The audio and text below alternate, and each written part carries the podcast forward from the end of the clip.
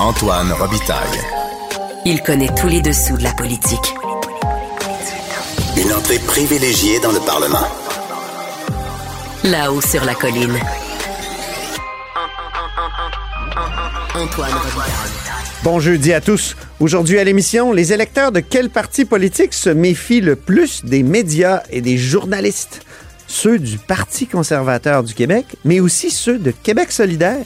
C'est une des nombreuses questions que Marc-François Bernier, ancien journaliste et professeur à l'Université d'Ottawa, a exploré dans une étude sur la crédibilité des médias et la confiance que les Québécois ont ou non en eux.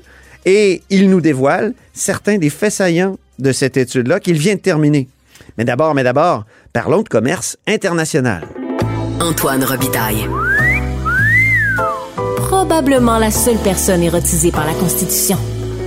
À part vous. Parlons maintenant de la relation Canada-États-Unis avec un député fédéral qui rentre euh, justement de chez nos voisins du Sud. C'est Simon-Pierre Savard-Tremblay du Bloc québécois. Bonjour. Bonjour. Député de Saint-Hyacinthe-Bagotte, mais vous êtes aussi euh, porte-parole en commerce international et pour les dossiers liés à l'aérospatiale et à l'automobile. Mais vous siégez sur des comités là, sur euh, Canada et États-Unis, si, si je ne m'abuse. Là, vous rentrez des Oui. États-Unis. Les, les gros sujets dont vous avez discuté là, dans les derniers jours, euh, quels sont-ils? Oui, en fait, ce, ce n'est pas un comité, c'est ce qu'on appelle une association, donc un groupe interparlementaire, Canada-États-Unis, j'en suis le vice-président. Euh, J'y suis allé, je vais plusieurs fois en fait par année parce qu'on fait souvent des missions là-bas auprès de nos collègues, euh, les élus euh, du Congrès américain. Et j'y retourne aussi la semaine prochaine, mais avec le comité sur le commerce international. Donc, Ah oui. euh, c'est une autre mission. Je vous dirais, en fait, moi, je m'efforce beaucoup comme, euh, comme député bloquiste de faire valoir, comme vous savez, c'est pas un secret, je suis indépendantiste, je souhaite que le Québec ait ses propres relations internationales, puisse faire valoir lui-même d'égal à égal ses propres intérêts. Donc, je m'efforce toujours, quand je suis avec des délégués, avec des, des, des sénateurs ou des représentants américains, de pousser pour les intérêts qui sont davantage les nôtres. Mhm. Par exemple, il y a une crise qui touche les forêts québécoises, la crise du bois d'œuvre, des tarifs punitifs qui sont appliqués euh, à notre industrie forestière à tort, à tort complètement, et qui pénalisent même les Américains. hein. ça pénalise même les Américains qui sont pris avec une crise du logement, qui sont pris avec une crise avec des coûts exorbitants de la construction. Bon, mais pourquoi augmenter le prix d'une partie du bois qui rentre? Mhm. Ça me semble pas logique, mais ça, faut leur expliquer, il faut, faut pousser pour ça. Euh, il y a aussi, bien sûr, notre enjeu, la, la question laitière, la question, la question des quotas en matière de gestion de l'offre. Ça aussi, ça a souvent été mis à mal dans les accords. Ouais. Euh, D'autres enjeux aussi, alors qu'on sait on a une volonté au Québec de construire un véritable écosystème de la batterie électrique. C'est une industrie qui pourrait être florissante. Or, dans ce cas-là, il ne faut pas que le- les dispositions euh, des, Américains viennent miner notre capacité à le faire. Ça prend une collaboration nord-américaine pour sortir de la dépendance à l'Asie. Donc, moi, je pose beaucoup là-dessus. Puis, je suis pas en train de dire que le reste du Canada euh, a toujours des intérêts qui sont divergents. Il arrive que ça converge, mais l'accent qu'on va mettre ne sera pas le même nécessairement, par contre. Et Est-ce que l'essayiste Simon-Pierre Savard-Tremblay, qu'on a connu, le très critique euh, du, néolibéralisme, de, la gérance mondialisée, comme vous l'écriviez, même que vous disiez que l'État devenait une succursale, est-ce qu'il est, encore là? Est-ce qu'il est encore là dans votre, euh, travail de, de parlementaire? Oui, absolument, absolument. Puis je dirais qu'en plus, euh, puis même, mais même à l'époque, j'avais écrit un livre en 2018 qui s'appelait Despotisme sans frontières. Oui. Je disais très bien euh, que dedans que j'étais pas contre le commerce, loin de là. Et mais par contre que les, les accords commerciaux, trop souvent, s'étaient mutés en accord où on abdiquait la souveraineté au profit de celle des multinationales. Là, on abdiquait la souveraineté politique au profit de celle des multinationales. Ça, je suis encore là, puis je vous dirais que je suis sur le bon comité parlementaire avec le commerce international pour scruter ça de près, les accords commerciaux. Mhm. Mais euh, du commerce entre les nations, euh, moi, j'y ai toujours été favorable. Puis je vais vous dire historiquement même, puis euh, vous savez, j'ai toujours été lié au mouvement indépendantiste à toutes les époques. Et c'est un mouvement qui a poussé énormément avec Jacques Ben oui. Avec Bernard Landré à l'époque, pour qu'on fasse du commerce avec les États-Unis. Le calcul à l'époque, c'était il faut sortir de la dépendance au seul marché canadien, être dans le marché nord-américain, parce qu'on le sait, pour M. Parizeau, pour M. Landry, l'idée était qu'on peut être un petit pays, On n'est pas petit en territoire, bien sûr, mais on peut être un petit pays tant qu'on est dans un grand marché. Ça, c'est un calcul qui a été remporté. Vous allez aux États-Unis aujourd'hui et euh, ils connaissent en grande partie Couchetard, ils connaissent Robert Lepage, ils connaissent le Cirque du Soleil, ils connaissent Céline Dion.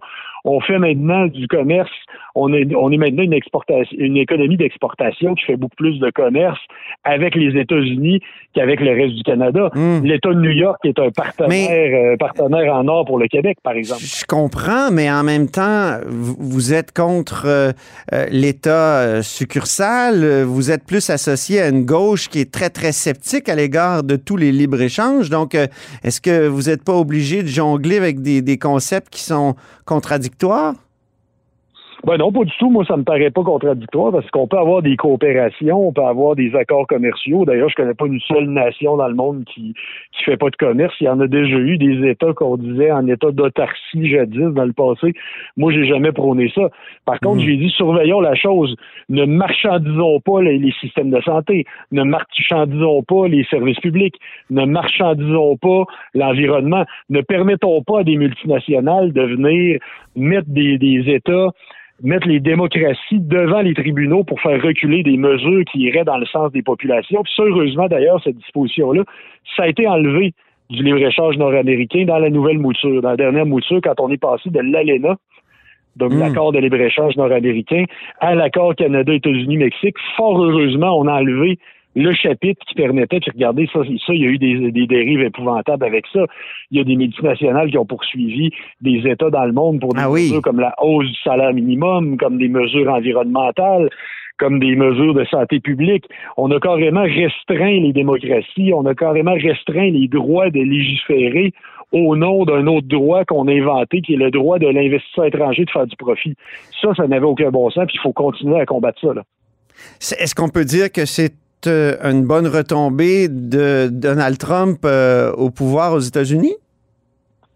Ben, je vous dirais, le, le, qu'on appelle donc l'accord Canada-États-Unis-Mexique, qui a remplacé euh, Hmm? l'accord de libre-échange nord-américain, euh, il, il y a, en partie, même s'il y a eu des reculs au niveau de la gestion de l'offre, ça c'est un réel problème, en partie, je dirais que c'est un accord qui est quand même relativement meilleur que l'ancienne ALENA, que l'ancienne, euh, notamment cet aspect-là qu'on a fait sauter le chapitre qui permettait à une multinationale, une grosse corporation, de poursuivre un État. Donc, je repose ma Donc, question. C'est un- c'est Oui. une bonne retombée de l'administration Trump. Ben, en fait, le, le- le changement lui-même est, est- est- est positif. Maintenant, est-ce que c'est M. Trump ou est-ce que c'est le Canada ou est-ce que c'est le Mexique qui a poussé? Il y a toutes sortes d'affaires euh, là-dedans. Par exemple, on a inclus des, des- des questions de droits environnementaux, de droits Ouais. humains, etc. Je suis pas convaincu que c'est Washington dans ces négociations qui a poussé pour ça. Rendu là, on n'était pas là, personne à la table de négo, puis on entend toutes sortes de versions là-dessus. Mais l'idée de l'avoir relancé, oui, finalement, avec le recul, on voit que ce n'est pas mauvais, mis à part, bien sûr, pour notre modèle agricole. Ça, c'est un gros problème. là. Oui. Mais euh, pour le reste, dans l'ensemble, c'est un accord qui, mis à jour, est quand même, même s'il n'est pas tout à fait à la hauteur de ce qu'on pourrait appeler un, un accord qui, à mon avis, devrait, devrait être dans- aller, aller davantage dans le sens de ce que ça devrait être aujourd'hui. Euh, malgré ça, il y a quand même des progrès, il y a quand même des petits pas par rapport à l'ancien accord. Maintenant, est-ce que ça vient de M. Trump ou ça vient des ça vient du gouvernement canadien ou ça vient du gouvernement mexicain? Je ne sais pas plus que vous, on n'était pas là personne. C'est ça. Euh, les États-Unis, est-ce que est-ce qu'ils vous inquiètent actuellement parce que vous y allez euh, régulièrement? Là, on voit que Donald Trump, euh, malgré euh, tous les procès, euh, a l'air est en avance. Euh, Il va probablement être contre un, un, un- un ultra vieillard. là. Je ne veux pas faire d'agisme, mais quand même, euh, euh, Joe Biden, Trump étant pas lui-même une jeunesse, mais en tout cas, euh, est-ce que, et, et- et autour de Trump se constitue comme vraiment un parti, comme un- on dit que ça devient comme une secte, le Parti républicain? Est-ce que, est-ce que vous sentez ça, vous, quand vous allez faire vos, euh, vos missions aux États-Unis? Ben, moi, je vais vous dire, les élus qu'on rencontre, en général, c'est toujours des bons interlocuteurs. On n'est pas d'accord sur tout, mais de manière générale, quand on se parle, là, moi, j'ai- j'ai jamais senti venant de qui que ce soit qu'on qu'on qu'il y avait une espèce d'extrémisme par rapport à nous, par rapport à ce que nous, on voudrait leur faire savoir.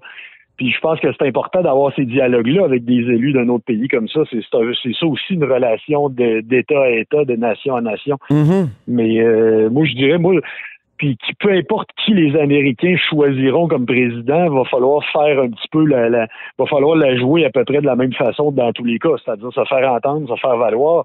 Et, euh, et je vous dirais que le, aussi ce qu'on peut appeler les tendances, qu'on, moi c'est un mot que j'utilise pas à toutes les sauces, mais qu'on peut appeler protectionnisme, Ouais. c'est de toutes les époques. Hein? Tu sais, les crises du bois d'œuvre, il y, y en a depuis les années 80. C'est pas Trump qui a inventé les guerres commerciales. Ben non. Et j'étais à Washington euh, en février dernier quand j'ai entendu euh, le président Biden, dans son discours de l'État de l'Union, parler sur l'État de l'Union, parler de matériaux de construction uniquement faits aux États-Unis.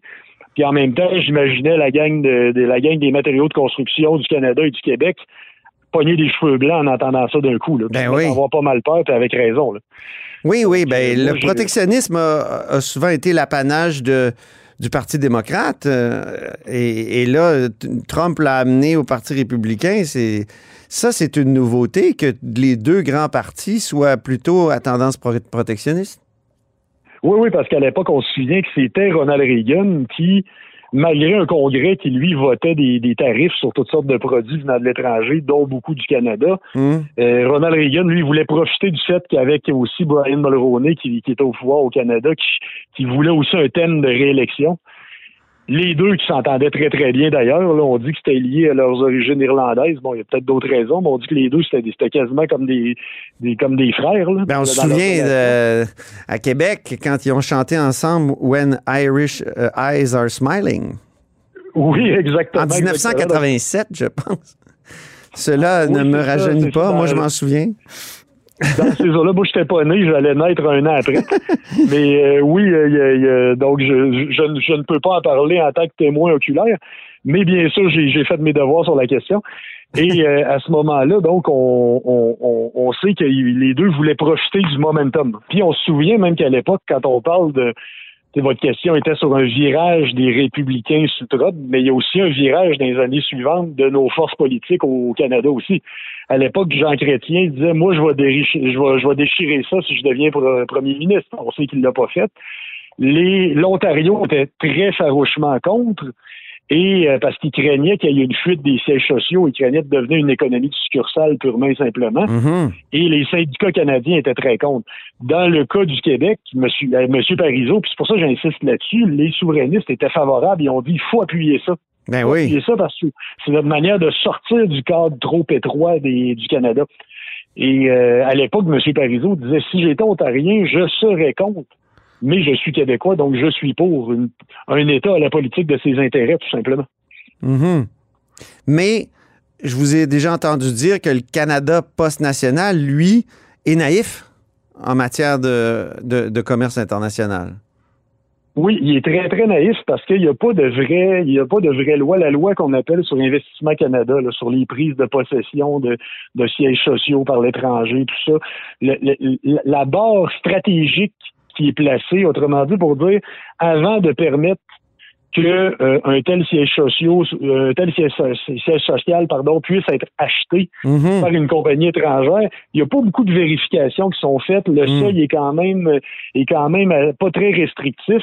Donc, ce qui fait qu'on peut perdre un paquet de secteurs. Un paquet de secteurs qui nous seraient importants. Puis là, on voit cette grande puissance qui est la Chine, qui souvent a des compagnies qui sont des prête-noms un peu partout, euh, tenter de mettre la main hein, un peu partout sur l'immobilier, sur les terres, sur toutes sortes de secteurs, comme là en ce moment, il, serait, il est question d'une entreprise qui serait en réalité chinoise, qui pourrait mettre la main sur produits forestiers résolus, Ah oui. est une, par- une part non, non négligeable de la forêt québécoise. On aimerait ça voir que ça bouge. Mais j'imagine aussi que les États-Unis, qui, qui, de leur côté, eux autres, ils savent, ils savent c'est quoi de la stratégie. Là. Eux autres, c'est pas un État post-national. C'est même ce qu'on pourrait dire un empire encore, malgré ce qu'on peut dire, c'est encore, c'est encore un empire en grande partie. Ouais. Eux autres, de leur côté, euh, ils, ils- si vous me passez l'expression, ils niaisent pas avec la POC. J'imagine quand même que quand ça négocie avec le Canada, il doit y avoir une partie où, leur où notre naïveté, la naïveté canadienne doit leur faire peur un petit peu. Là. Ah oui, parce qu'on on peut devenir une sorte de passoire pour euh, les Chinois. Exactement, exactement. Puis Bien. regardez, on le voit avec toutes les histoires d'ingérence. euh, ça, ça aura pris quoi pour sortir de cette naïveté doucereuse-là? Merci beaucoup pour cet entretien, Simon-Pierre Savard-Tremblay. Merci Antoine, à bientôt. québécois. Au plaisir.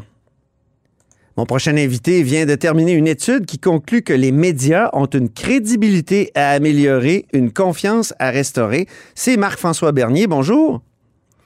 Bonjour Antoine. En même temps, je voudrais en profiter pour euh, dire que je l'ai fait des études en avec ma collègue euh, Marie-Ève Carignan de l'Université de Sherbrooke. Parfait, parfait. Ben, je, je rappelle, pour ceux qui ne le sauraient pas, que Marc-François, vous êtes professeur titulaire à l'Université d'Ottawa et qu'on vous rejoint là, au Festival international de journalistes de Carleton-sur-Mer. Qu'est-ce que c'est? Moi, je ne connaissais pas ça. Ben, c'est la première édition hein, de cette, c'est une sorte de grand colloque, de congrès qui, qui réunit des journalistes, mais pas juste des journalistes, des gens du public aussi, euh, qui va parler des, de journalisme, surtout avec un angle justement où on s'intéresse à ce que les, le public pense ou à dire aux journalistes. Et je trouve que c'est très intéressant, c'est innovateur d'avoir cette conversation-là qui manque euh, beaucoup. Mhm. Et euh, donc, c'est la première édition. Et puis, euh, voilà, je suis là. Puis, il y en a d'autres qui sont arrivés. Genre, je, je côtoie des, des gens depuis hier ici. Là. Parlez-moi de, de cette étude, là, moi qui me déprime un peu. là. Plus de 45 des Québécois et Québécoises qui croient que les journalistes contribuent à créer et diffuser des nouvelles qui sont volontairement fausses et trompeuses. Mon Dieu, 45! Oui, c'est immense. Puis ça, c'est la définition standard de la désinformation. hein. Vous savez, euh, je n'ai pas demandé, pensez-vous, qu'ils font de la désinformation? Parce que tous les gens ont, plusieurs personnes ont des, des définitions très différentes. Ah oui. Alors, produire des, de façon involontaire des nouvelles fausses, des fausses nouvelles pour induire en erreur puis tromper, c'est ça la, la vraie désinformation. Alors, Mm. c'est pas comme une erreur qu'on fait dans nos textes. Tu arrives à faire des erreurs, là, puis par inadvertance, ou parce que Mhm. nos sources n'étaient pas bonnes. Mais là, c'est. Et 45% j'étais très, très surpris de ça. Et puis, je vous dirais que j'ai pas fait tous les recoupements, là. Ces premiers jets, euh, c'est très préliminaire, ce rapport-là qu'on vient de. Sur lequel on travaille encore au moment où on se parle. Mais Mhm. euh, il y a un recoupement. Euh, Je voyais que, par exemple, les gens qui ont affiché une préférence pour le Parti conservateur du Québec sont beaucoup plus nombreux à penser ça que des gens, par exemple, qui ont une préférence pour le Parti québécois ou la CAQ ou les libéraux, voyez-vous. Ah oui. Euh, J'ai pas fait des tests statistiques, voir s'il y avait une différence significative, là, mais on voit qu'il y a un écart. Et à certains égards, ce qui est intéressant, c'est que un autre groupe politique ou partisan qui a un regard très critique sur les médias, c'est des gens de Québec solidaire. Ah bon? Alors, j'imagine que ce n'est pas, pour les mêmes raisons que les conservateurs, hein, mais euh, ce qu'on voit, c'est que, et c'est très pré- préliminaire, il faut le dire, mais que ceux, les répondants qui affichent des, des affinités partisanes là, et qui ont un regard plus critique ou des perceptions, perceptions plus négatives face aux médias et leurs journalistes au Québec, c'est bien sûr en premier les conservateurs, les Mhm. gens proches du Parti conservateur, mais en second, les gens de Québec solidaire. Alors là, il y a peut-être des choses à aller vérifier, les raisons pour lesquelles ils se méfient là, un peu plus que les gens du Parti québécois. C'est les deux extrêmes en même temps. Hein? Ben, c'est, vous savez, euh, la critique des médias ou le, le- le sentiment que les médias nous sont hostiles, souvent, c'est lié à l'importance de nos convictions aussi. Puis plus nos convictions sont fortes, ben souvent, on, a plus tendance à penser que les médias les reflètent bien, les reflètent pas comme il faut. Donc, on sent, c'est un petit peu la théorie de l'hostilité des médias. Certains pensent que les médias sont hostiles envers eux Mhm. parce qu'ils parlent pas assez de d'eux de la façon qu'ils voudraient qu'ils parlent. voyez-vous? Oui, voilà. Et, et ça, c'est bien documenté aux États-Unis. Ici, ça, moi, à ma connaissance, c'est une des premières fois où on demande euh, qu'on peut faire des recoupements entre euh, des perceptions envers les médias et les affinités politiques ou partisanes. Mais je me trompe peut-être, mais je ne me souviens pas d'avoir vu ça beaucoup au Québec. Mhm. Euh, Il y a aussi 78% des euh, gens questionnés qui, qui doutent parfois ou souvent de la véracité des informations provenant des sources anonymes ou confidentielles. Ça, Ouais. c'est sûr. Et d'ailleurs, on essaie de pas trop en abuser en journalisme. Ben, en euh, principe, on devrait pas, Hmm. On devrait pas en abuser euh, beaucoup en principe, mais c'est rendu une pratique euh, omniprésente. hein, Ah oui? Ah, oui, oui, oui. Ah, Ben, trop. C'est. En tout cas, du point de vue des gens, c'est trop si les gens se méfient de ce que écrivent les journalistes de façon anonyme. Mais on peut penser que c'est trop parce que c'est quand même pour les gens qu'on travaille ou que les journalistes travaillent. Moi, je suis Mhm. plus journaliste, alors je fais attention, mais quand même, euh, quand je l'étais, je faisais très attention pour ne pas utiliser ça. Moi, j'ai fait ma thèse de doctorat sur l'utilisation des sources anonymes au Parlement, puis il y avait une dimension très stratégique à ça. C'est plus la game euh, ou le jeu des, entre les, les parlementaires les journalistes, mais souvent, le public est, est comme un, tiers parti là-dedans. Il n'est pas très il n'est pas très présent à l'esprit des, des, gens euh, dans, Mhm. dans leurs échanges. Et puis, euh, les sources anonymes, on sait que ça peut être très être utile dans le journalisme d'enquête quand, quand l'information est vraie. Ça, personne ne va nier ça. hein. Je crois que personne ne va nier ça. Ben, je dirais, Marc-François, je dirais dans toute enquête, il me semble qu'aujourd'hui, toutes les enquêtes universitaires se font avec des sources qui sont anonymes. C'est-à-dire que Ben, l'universitaire a noté le nom, tout ça, mais moi, toutes les études euh, et rapports d'études que, que, que je vois où il y a des entrevues, ben c'est toujours des, des, des gens anonymes qui s'expriment. Oui, mais ça, c'est une vieille tradition euh, de- d'enquête euh, qualitative, d'enquête sur le terrain, là, où on demande la permission, puis on signe. Vous savez, on a un encadrement éthique très, très serré, donc il faut augmenter- obtenir la permission des gens, leur demander s'ils veulent citer ou pas, euh, parce que parfois, il peut y avoir des représailles. Les mêmes raisons que souvent les journalistes font valoir euh, de leur point de vue. Mhm. Mais il y en a des gens qui acceptent de parler, mais euh, généralement, on le fait parce que c'est pour protéger l'anonymat ou euh, s'assurer que l'information est plus vraie, est plus euh, authentique. C'est une pratique qui date de très, très longtemps. Puis euh, en sociologie ou dans les sciences sociales, Ouais. ça n'a jamais été un problème. Méthodologiquement parlant, ça n'a jamais été un problème. Alors qu'en journalisme, la déontologie dit qu'il faut citer nos sources. Ouais. Il faut citer les sources. Alors en sciences sociales, il n'y a pas cet enjeu-là du tout, du tout, du tout.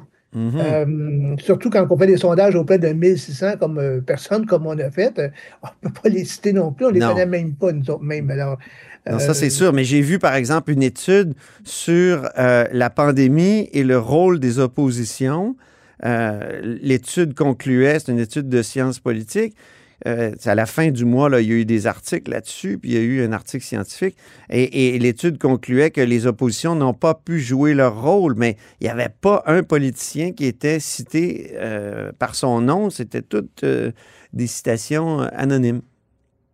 Oui, puis à mon souvenir, il me semble que l'enquête ne portait pas, euh, ne, portait pas auprès des politiciens, des élus. À mon, à mon souvenir, c'était plus. Oui, des- oui, il y avait des entrevues avec des élus. C'est Opposition. Parties in Times of Pandemics, Lydia Laflamme, Jeanne Milo-Poulain notamment, qui a donné les, les entrevues. Et euh, donc, c'était des, euh, des, des sources dites anonymes, mais c'était pas du journalisme. C'est des sources qu'on qu'on- qu'on considère, d'autres, en sociologie, en sciences sociales. Il n'y a jamais eu d'enjeu éthique là-dessus. OK. Alors qu'en journalisme, il y a un enjeu éthique. Oui. parce que souvent, euh, des sources anonymes vont, vont en profiter pour planter de l'information fausse, euh, planter des, des demi-vérités, euh, faire de la propagande, faire même de la désinformation. Parfois, ils vont dire sous couvert d'anonymat le contraire de ce qu'elles disent à la caméra. Mhm. Donc, ça soulève des enjeux pour les journalistes qui sont là pour nous dire la vérité aussi. Il ne faut pas se le cacher, mais... Revenons, Euh, revenons à la mauvaise réputation des journalistes. Est-ce que c'est pire, Marc-François, depuis la pandémie? Moi, j'ai l'impression qu'il y a plus d'hostilité. Là, ce matin, je peux te lire un, un- un courriel. Je peux vous lire un courriel que j'ai reçu. Euh, ça s'intitulait clairement Surdose de merdia. ouais, ouais, puis C'est le genre de truc qu'on que- reçoit tout le temps depuis la pandémie. Ouais. Oui, oui, puis ça, je pense que c'est. Je ne sais pas si on l'a documenté, mais en tout cas, plusieurs journalistes en témoignent, ici comme ailleurs. Il y a eu une polarisation. Ça fait partie de la grande, grand débat sur la polarisation des médias aussi. Mhm. Euh, là, c'est la pandémie. Le prochain coup, c'est bon, ici, c'est moins per- pertinent, mais aux États-Unis, c'est l'avortement. Euh, les, les phénomènes anti-woke de l'extrême droite aux États-Unis aussi, euh, les changements climatiques. il y a des enjeux qui sont clivants, ou en tout cas qui, sont, qui, qui, qui soulèvent la, le débat de façon très intense. Et puis, euh, les journalistes, depuis toujours, euh, depuis, depuis toujours, sont pris à partie, mais maintenant, on, vous recevez les bêtises en direct, alors qu'autrefois, euh, dans l'ordre ancien, les Mm. gens écrivaient une lettre, ils me postaient Mhm. une par mois. Oui, c'est ça. vous recevez une à la minute. C'est pas, pas pareil. hein, Mais il y a toujours eu du- de la méfiance et du mécontentement envers les médias et les journalistes, toujours. Je pense que c'est plus intense en ce moment parce que il y a une polarisation de la société euh, de- sur plusieurs enjeux, sur plusieurs aspects. On dirait que tout le monde est dans l'hyperactivité, l'hyperbole. euh, Il faut toujours en mettre trop. euh, la nuance n'est pas très valorisée. euh. bon, Mhm. et même chez des intellectuels, même chez des chroniqueurs, parfois, euh, ça, ça joue dur aussi. Donc, euh, parfois, l'exemple vient de haut aussi. Il y a une évaluation qui a été faite de la qualité de l'information aussi. Euh, une question qui a été posée euh, aux, euh, aux- aux- aux- donc aux participants au, sondage. Parlez-moi du, Oui. du résultat. Oui, mais on leur demande notamment si, grosso modo, ils sont satisfaits de la qualité. Puis ça, de la qualité, on n'a pas défini ce que c'était. Donc, on les laisse dans leur esprit euh, évo- évoquer ce que ça peut, peut représenter. Mais il y a quand même euh, là-dessus une sorte de... Bon, les, les gens sont pas nécessairement euh, vent debout hein, contre l'information. Non? C'est pour ça que je, pour ça que je dis qu'il faut aller au-delà de, de ces grands concepts-là comme qualité, euh, euh, équité, etc., etc., puis aller dans le détail de ce que ça représente en réalité. Puis là, quand on va voir les indicateurs, mais c'est là que ça flanche un peu plus. Mais quand même, on voit, par exemple, que c'est intéressant, les médias, tra- 76% de nos répondants Oui? estiment que, euh, comment dire, ils, font plus confiance à l'information qui vient des médias traditionnels plutôt qu'à celle qui vient de, de, de personnes autour d'eux. voyez-vous, euh, donc, ils font confiance à, à- plus aux médias traditionnels qu'à leur réseau personnel. Donc, c'est encore un bon... il y a- il y a- tout n'est pas perdu. Mais Et, plus que les réseaux sociaux. Ouais. Oui, plus que les réseaux sociaux, oui, tout à fait. Donc, les, médias traditionnels, malgré, malgré toutes les bêtises qu'on reçoit, sont, ont encore la cote. Oui, oui, plus que les médias sociaux, si je me souviens bien, là, j'ai pas tous les, les 50 pages devant moi, mais je pense que c'est à peu près juste 12, 12 de répondants qui, qui, Ouais. qui- qui estimaient que finalement, il aimait mieux avoir l'information euh, de leur réseau, euh, de, de leurs amis, puis de leur réseau social, puis notamment Facebook, etc., etc. là. Donc, grosso modo, c'était ça, mais il y, avait, il y a quand même des choses qui sont in- intéressantes là-dessus. Donc, euh, mais il y a des inquiétudes à avoir sur euh, la crédibilité. Moi, j'ai il y a des questions que je posais, que j'ai posées en 2023, que, que je posais en 2009-2013, quand j'avais une chaire de recherche à Ottawa. C'était par exemple, pensez-vous que la télévision raconte les, événements ou les choses à peu près ou exactement comme elles se sont passées ou Mhm. pas du tout? Et là, on voit ça baisser beaucoup. Là. Avant ça, quand on faisait les gens qui disaient euh, ça s'est passé tout à fait comme la télévision le raconte ou, euh, ou à peu près, même chose pour les journaux, puis etc. là. Le, le score était autour de 75-80% Et là, ça a baissé autour de 60-66% Ah, quand même. donc, il- pas autant la télévision demeure le média le plus crédible, mais ça, c'est vrai depuis les années 70. ok? Ah bon? Il n'y a, a pas de nouveauté. Hmm. Mais il y a une chute, il y a un déclin, là, puis euh, à un moment donné, Internet est un peu plus haut, puis là, il a baissé aussi. Donc, il y a des choses qui se passent. Là. Il y a, encore une fois, cette photo, on a l'avantage d'avoir cinq sondages avant pour voir une sorte de, de tendance. La tendance n'est pas très bonne. Maintenant, parfois, on parle. Pas très bonne pour les médias euh, généralistes. C'est ça, pour les médias généralistes, euh, effectivement. Donc, quand, au lieu de demander, euh, pensez-vous qu'ils disent la vérité, on dit, pensez-vous qu'ils racontent les choses comme elles sont passées ou pas? Et là, c'est Ah un peu plus précis. Là. Ben Une oui. chose qui est intéressante aussi, c'est que, puis là, je vous parle, puis je regarde, je fais défiler un peu mon, Oui. mon, euh, mon- mon- mes faits saillants, mais, En terminant, oui. Puis, euh, mais quand les gens, supposons là, les, que, que vous, et ça, c'est des critiques qu'on entend souvent. Nous, quand j'étais journaliste, puis même maintenant quand j'enseigne, les gens qui vivent, qui lisent un événement, qui lisent un reportage ou qui écoutent un reportage à la télévision, puis qui sont dans le milieu, disons, Mhm. un reportage sur les urgences dans tel hôpital, puis ils travaillent dans cette urgence-là, puis ils disent, voyons donc, c'est pas ça qui se passe. Vous savez, des gens qui sont au courant des faits, là, puis qui regardent comment on raconte ce qui se passe chez eux, souvent, ils disent, c'est pas comme ça que ça se passe, c'est pas comme ça que ça s'est passé. Or, dans l'enquête, on, pense, on voit que les gens sont pas si négatifs que ça.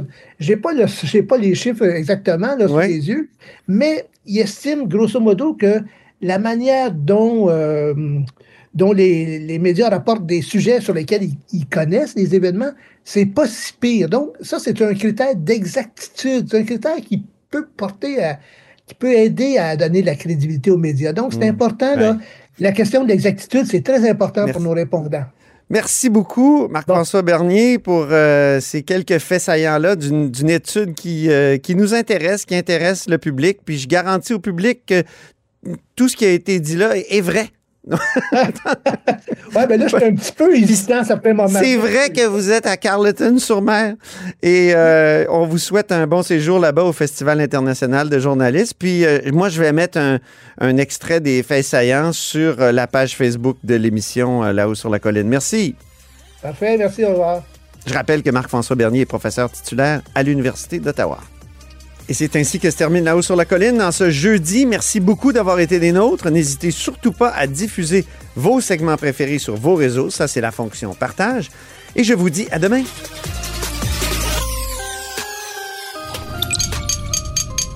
Cube Radio.